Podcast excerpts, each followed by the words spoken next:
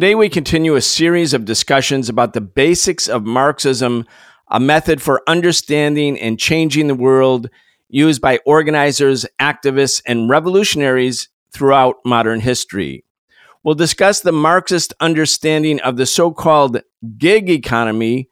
More and more workers are forced to make ends meet, driving for Lyft or Uber, delivering food, or an ever expanding number of irregular jobs. But far before smartphones and the internet, capitalism has long depended on precarious labor. We need a new system. We need a new society. We need to demand that which may have sounded impossible even a few weeks ago, but is not only realizable, but an imperative necessity.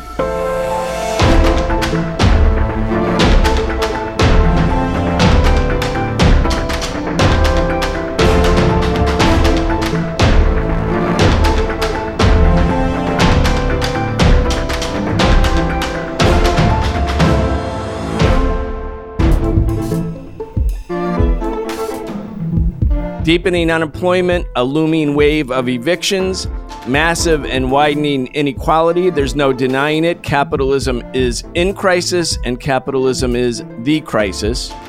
We are excited to be joined again by Professor Richard Wolff. He talks to us every Wednesday in this regular weekly segment where we talk about the biggest stories related to the economy, the state of the working class, and the crimes of big business. The Socialist program brings you content three days a week thanks to the support of our patrons at patreon.com forward slash the Socialist program. We appreciate and depend on all of your support and encourage you to become a patron today if you enjoy listening to the show. Richard Wolff is the co founder of the organization Democracy at Work. He's the author of many books, the latest being The Sickness is the System When Capitalism Fails to Save Us from Pandemics or Itself. You can check out his work at rdwolff.com. That's rdwolff.com. Professor Wolff, welcome back. Thank you, Brian. Glad to be here. Let's start with a definition. Originally, gig, the word gig, was coined by jazz musicians in the 1920s. It was short for the word engagement. It now refers to any aspect of performing, such as assisting with performances and attending musical performances.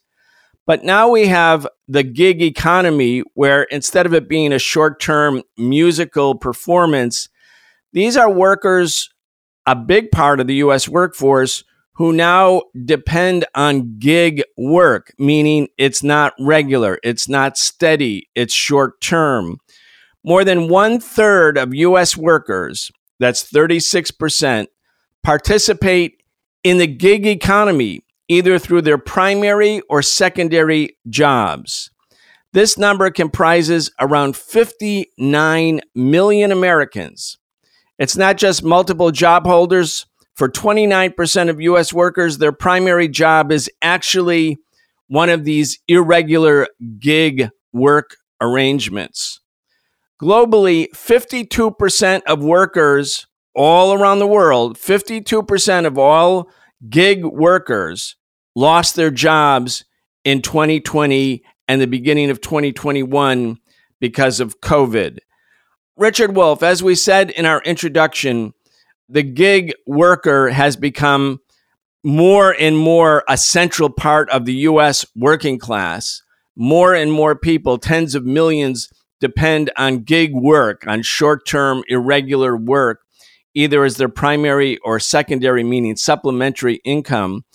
Let's talk about this as a new phenomena. And also, as we said in the introduction, capital has always depended on some degree of irregular labor.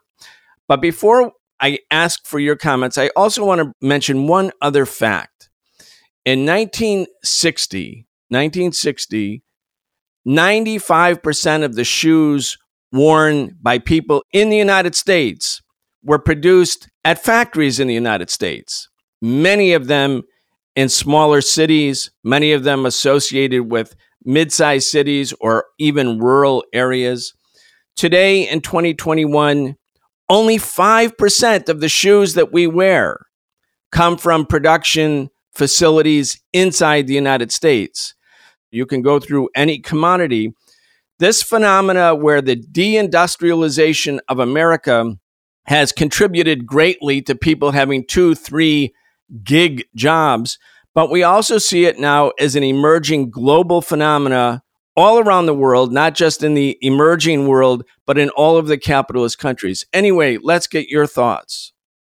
Well, let me begin by talking about a recognition of all of this in Europe, where the old term for the working class, the proletariat, has been changed. And what people there refer to is instead of proletariat, the precariat in order to underscore what you just said the shrinking away of regular payroll jobs, where you are an employee, you come five days a week, you stay from eight to four or nine to five or whatever your time period is, and you have a wage or salary paid to you at the end of each week. The more or less standard evolution of the labor market in capitalism. Let's keep in mind that that was the way most people worked and earned their living. And that meant that that arrangement was the object of labor law and of labor regulations, both the legal kind and those that become the customary way of doing things.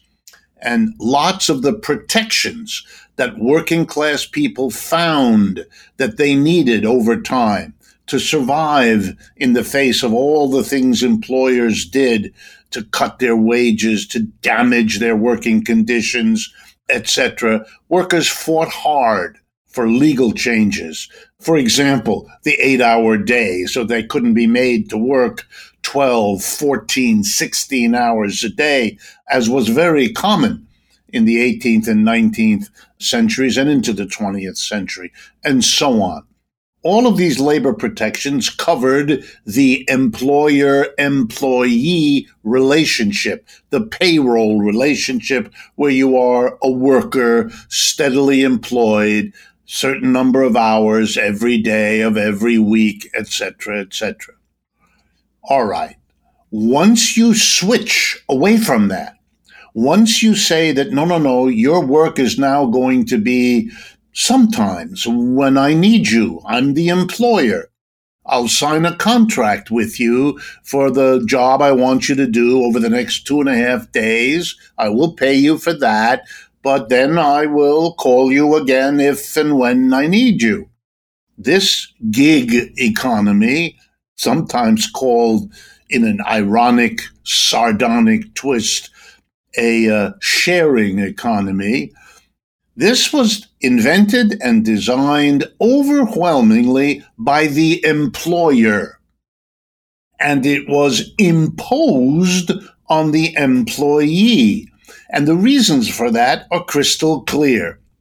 Number one, just following from what I've said, if you're not a regular employee, then the employer can make a case that the protections that the law affords a regular employee don't apply if you are a contractually engaged, sometime gig worker person. You are then a contractual provider of a service rather than an employee.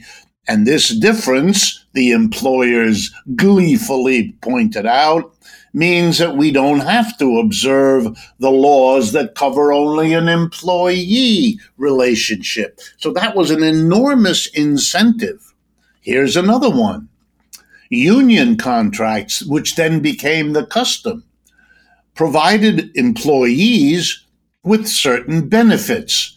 For example, a minimum number of days off time and a half pay for time worked if you're working overtime, all kinds of benefits, we call them. Once you're not an employee, well, then you don't have to be given the benefits. That was the interpretation the employers made, and that was the interpretation they made stick. Well, once you understand that, then your old Marxian understanding kicks right in. Gig economy is just the latest twist in the endless effort of employers to squeeze more out of their workers while paying them less. It's not new, it's the built in contradiction and tension and conflict between employer and employee, what the Marxist tradition calls the class struggle. In business school, prospective employers are taught it's always important to conserve on your labor costs. That's the textbook language for this ugly process. Gig workers are a way to economize on your labor costs. You don't pay the worker when you don't need exactly what it is you want him to do. You can compress his or her work into the shortest possible time. You pay them for that time and not for any other. You can save on benefits. It's also much easier to control the worker when you know he or she is going to be at a particular time, at a particular place to do a particular task that can be monitored and controlled rather than have the worker there in an ongoing way, nine to five each day. It's also a way to disorganize your workers instead of having them gathered together on the factory floor or in the office system or in the store together hours a day with opportunities to chit chat, to go to the bathroom, to come and to go together in a shared vehicle and so on. No, no, no. Now the workers are all dispersed, doing their work at home, perhaps, or doing it in an automobile, or doing it in scattered locations. So you can keep the workers from getting together, which might lead them to share their experience, to form a union, to have a collective sense. What you're seeing in this transition is that when other ways of squeezing the working class weren't available, then you could go and do this convert the job from a payroll job to a gig job. And here are some minor ways it also works. You cannot tax an employer to cover unemployment compensation if the worker is a gig worker. The unemployment system taxes employers for the regular employees they have to raise the funds that can carry those people through a period of unemployment so that they can continue to spend money even though they're unemployed and therefore keep the economy going. Well, you don't get to tax the employer if the worker isn't a regular employee, but is instead a gig worker. So there's an incentive for unscrupulous politicians and for businesses who don't want to be taxed to move to the gig system because it gets them out of paying that. It's likewise a situation in a number of other tax arrangements where there are advantages. Long story short, the business community saw an advantage it could gain in saving on its labor costs. In other words, squeezing the working class by shifting them from a regular employee status to a gig status. And my last point it makes the worker a bit of a beggar. Many employers now do not tell people much in advance when they will be working, for how long they will be working, what they will be doing workers now have a new problem. They can't schedule taking care of their children, working out a shared schedule with his or her spouse, and so on, because they are at the mercy of the employer who doesn't need to tell them in advance often of what he wants and when he wants it. In other words, it tilts the balance of power and control and wealth in the direction, you guessed it, of the employer. So don't be fooled by any of the BS that has been pushed out. Employers understood, as they always do, that when you squeeze the working class, it's important to tell the story in a very different way so that they don't feel the squeezing quite as harshly because you tell them a different story. Here's the one that the gig economy BS stressed. It is important for workers to have freedom to schedule their work when it's most convenient to them. And so rather than having to come to work eight hours a day, 40 hours a week, the way they always used to, we're giving them freedom to schedule their work when it more suits their desire. This is exactly the same kind of BS that was put out by the companies who used to make something called Hamburger Helper. This turned out to be a box that had no hamburger in it at all. It was the helper, which used to be called grain because you didn't have enough money to buy meat, you ate grain. And that's all this was the grain that could take a quarter of a pound of hamburger meat and make six patties out of it because you were basically eating a piece of bread between two pieces of bread. This was explained to be something that the food producers did to help people save on cholesterol, you know, that substance in the meat, or to lower their calories. In other words, this product that responded to the lack of money people had so they couldn't afford meat was transformed by the BS into a gift, a service, a kindness done by the food producers. Well, that's the same BS that converts gig work without security, without regularity, without the protections of the law, without the benefits that go with regular jobs. Convert that into a gift given to the workers rather than another labor saving ploy imposed on them by the employer. Richard, the gig economy, as you put it, needs a fancy ribbon tied around it so people think they're getting something beneficial for them.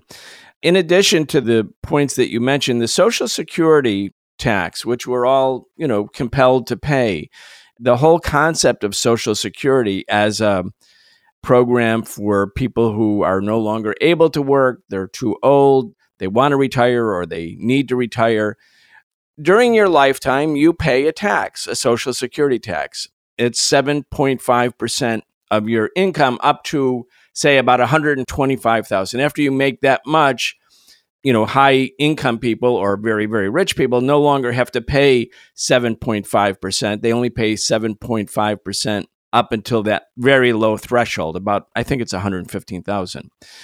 But when you're a gig worker, when you're an independent contractor, you're still liable for the employer tax and the employee tax. So while the employees put in 7.5%, the employer puts in 7.5%, and that's how Social Security is funded. So the bosses now no longer have to pay their 7.5% because you're not an employee, you're an independent contractor, you're an independent business person. But as such, you are liable for that other 7.5%. So you, the worker, now called an independent contractor, now working as a gig worker, your tax rate doubles for Social Security. So you pay all of the commitment for Social Security.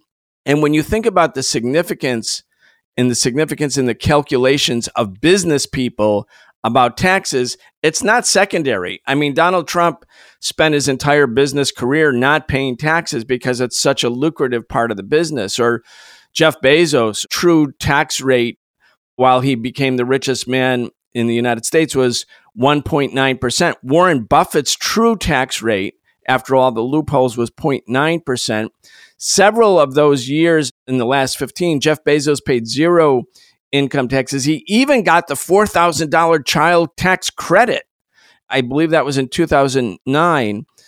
And again, the whole thing is wrapped up, and the people are told, look, this allows you to live your life the way you want to live it because now you're going to work when you want to work, not when the boss tells you when to work. But the fact of the matter is, if you're a worker, if you're part of the precariat or proletariat, that means you don't have another way to live except by selling your ability to work, your labor or labor power to someone who's going to hire or buy that commodity, labor power. And if you don't have property, if you can't, you know, clip coupons, if you're not living as Jeff Bezos and Warren Buffett and Bill Gates live, which is to accumulate wealth really because of their holdings, because of their stocks and equities, if you can't do that, you have to sell your labor and you have to hope someone will hire you. It's just that everything in this equation shifts so that the entire burden, the responsibility falls on you, the individual. And then the capitalist says, you're free.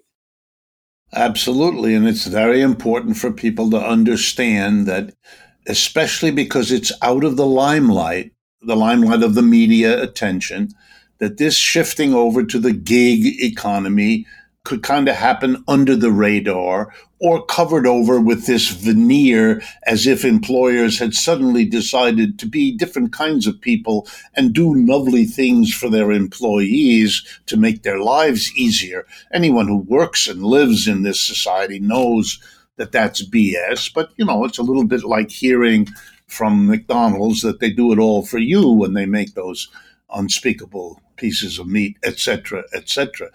I would like to add an example. California had a referendum a few months ago in which the issue was whether gig workers would be considered in legal ways as employees and therefore qualify for all of the legal protections that have been fought for and brought into the law over years and years, decades of labor struggles and strikes and efforts by the labor movement to get workers to be treated well. And the labor movement, of course, supported treating these gig workers as the workers they are and always were, and that therefore they deserved the protections of the law. By the way, this referendum was defeated. Uber, Lyft, and the other people who led the charge cleverly advertised to many of the communities of color who have a hard time anyway with discrimination, who need the ability, if they haven't, can't earn a decent living, which often this system doesn't allow them to do, to make a few extra bucks by driving an Uber car or a Lyft or something else like that as a supplement and they were cleverly approached by advertising that suggested that they wouldn't have that option anymore if the protections of the law were in fact extended. This is a form of using one part of the working class that is the victim of discrimination to undercut the benefits of the other part of the working class that was able, at least for a variety of reasons, to get some worker protection. It's an awful spectacle to watch and it further divides the labor movement along racial lines, skill level lines.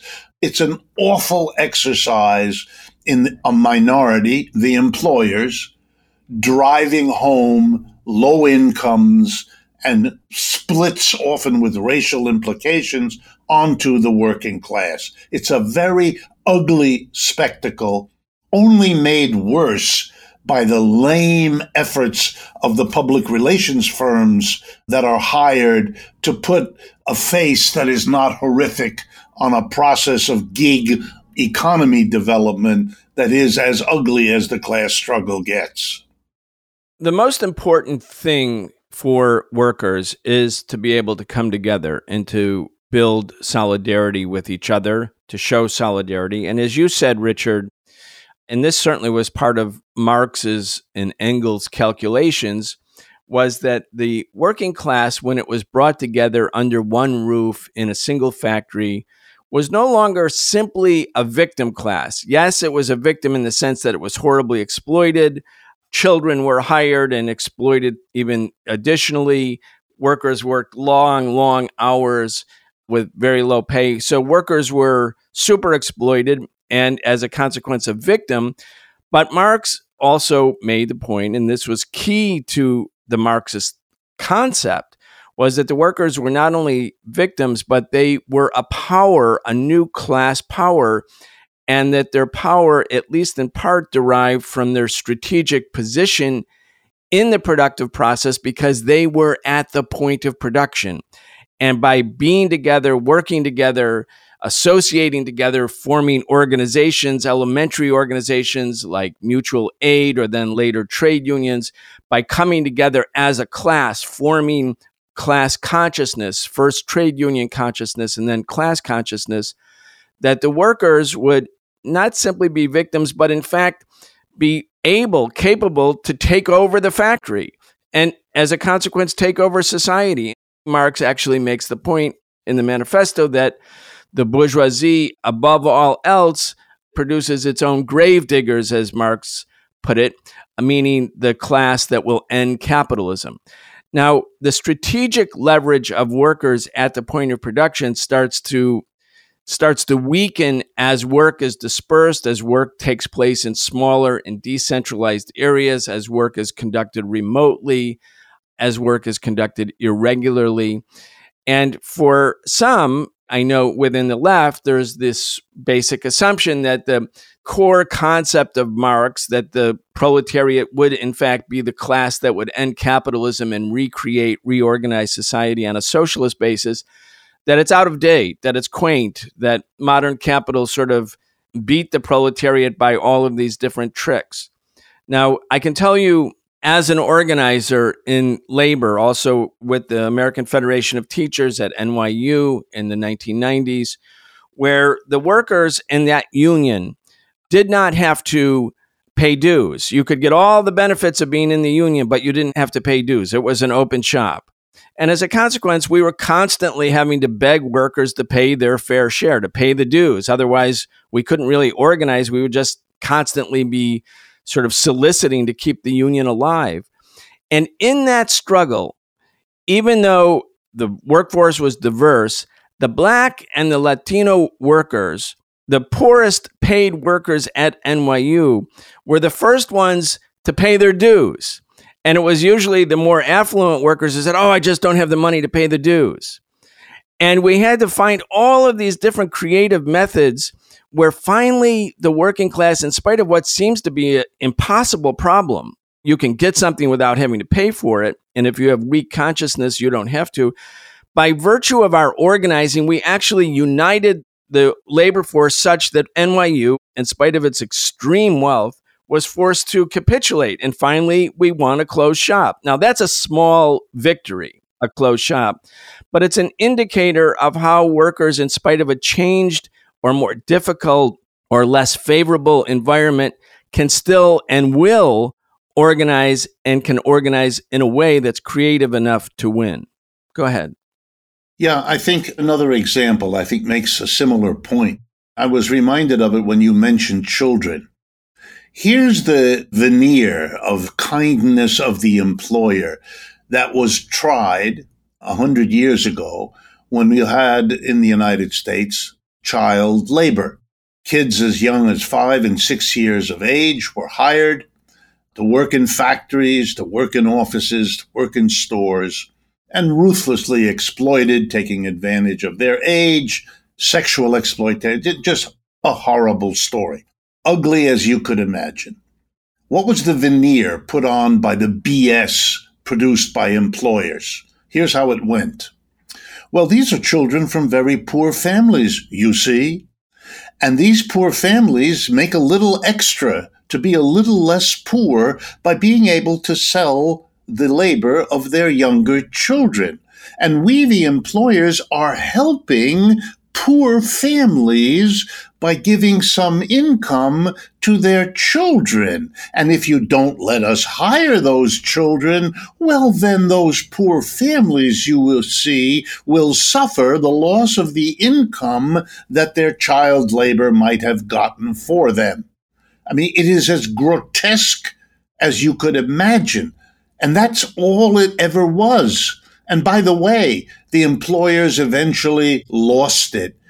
That is, the mass of people rose up in the United States and won the abolition of child labor. laws passed making it illegal to hire anyone under the age, and it varies from jurisdiction to jurisdiction, but usually around 16 years of age, give or take.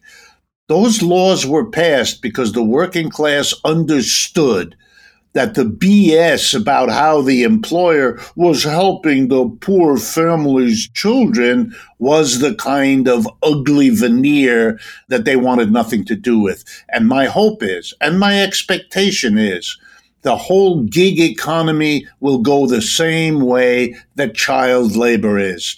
Oh, no, you don't an aroused working class will say, you're not going to take away the protections of the law, the benefits we've won over the years in countless contracts that we had to fight for. You're not going to get away with this kind of abuse. We're not going to let you. We're going to make it as illegal to do to us via gig work what you tried to do and did get away with for a while with child labor. That's the model I think people should have in their minds when they think about the sharing economy or any other crude euphemism for what is an ugly chapter of the class struggle. Richard Wolff is the co founder of the organization Democracy at Work. He's the author of many books, the latest being The Sickness is the System When Capitalism Fails to Save Us from Pandemics or Itself. Be sure to check out his work at rdwolff.com. That's rdwolff.com. You're listening to the Socialist Program. We'll be back tomorrow, Thursday, with our segment called The Real Story. Our special guest is Professor Gerald Horne. You've been listening to the Socialist Program with Brian Becker, where we bring you news and views about the world for those who want to change it. If you enjoyed the show, subscribe on your favorite podcast app and follow us on Facebook, Twitter, and Instagram. We can only continue our work bringing you high quality news, analysis, and history with the support of our listeners.